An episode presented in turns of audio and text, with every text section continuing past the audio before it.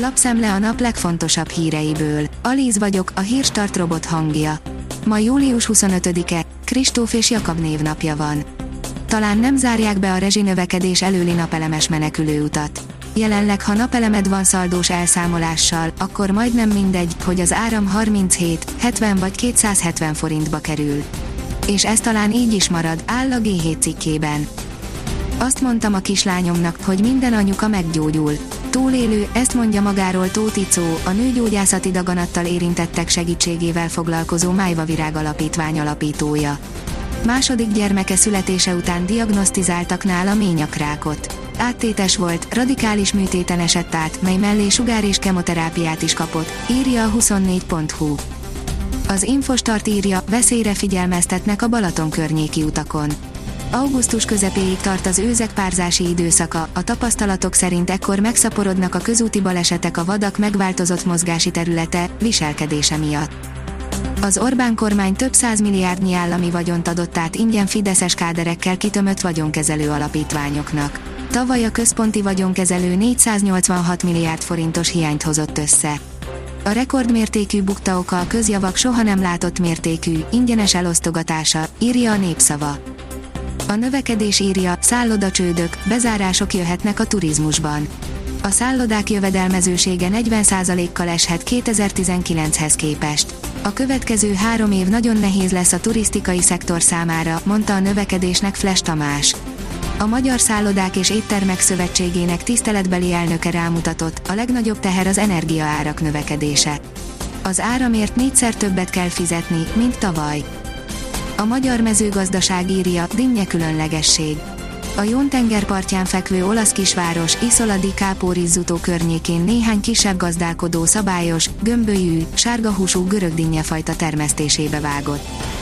Az eltékozolt évtized, eddig kellett volna beruházni, most már minden drágább lesz.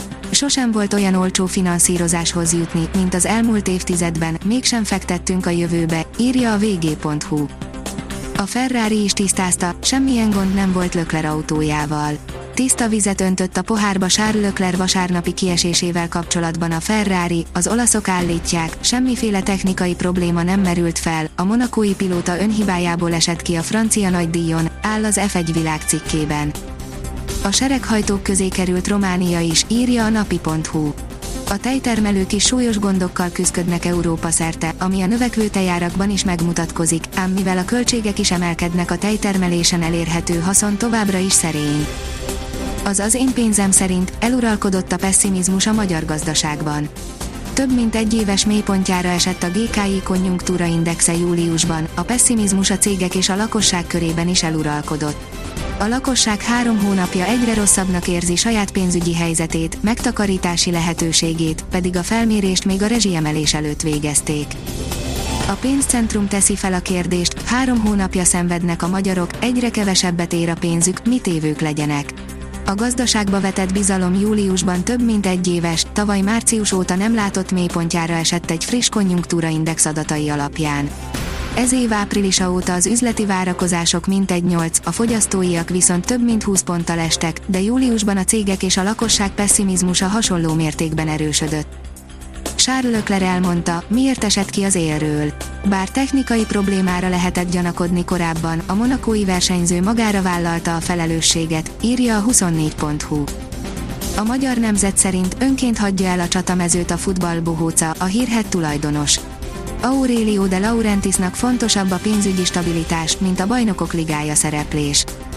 A kiderül szerint újabb izzasztó hét elé nézünk. A következő napokban sem számíthatunk a hőhullám mérséklődésére. Kedden ugyan újabb hidegfront vonul át hazánk felett, de legfeljebb a Nyugat-Dunántúlra hozhat átmeneti felfrissülést. A Hírstart friss lapszemléjét hallotta. Ha még több hírt szeretne hallani, kérjük, látogassa meg a podcast.hírstart.hu oldalunkat, vagy keressen minket a Spotify csatornánkon. Az elhangzott hírek teljes terjedelemben elérhetőek weboldalunkon is. Ha weboldalunkon hallgat minket, az egyel korábbi adás lejátszása automatikusan elindul. Beállíthatja, hogy az összes korábbi adás, vagy csak az aktuális tematika hírei következzenek. Köszönjük, hogy minket hallgatott!